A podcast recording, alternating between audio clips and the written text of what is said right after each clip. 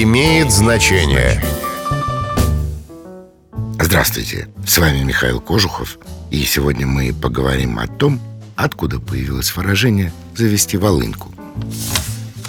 Выражение «завести волынку» имеет прямое отношение к музыкальному инструменту. В основном всем известна шотландская волынка, хотя подобные инструменты есть и у других народов.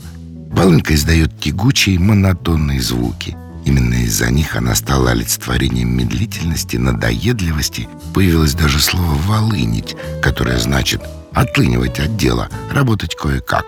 В царское время рабочие называли волынкой особую форму забастовки. Работа не прекращалась, но велась еле-еле. С вами был Михаил Кожухов. До встречи. Имеет значение.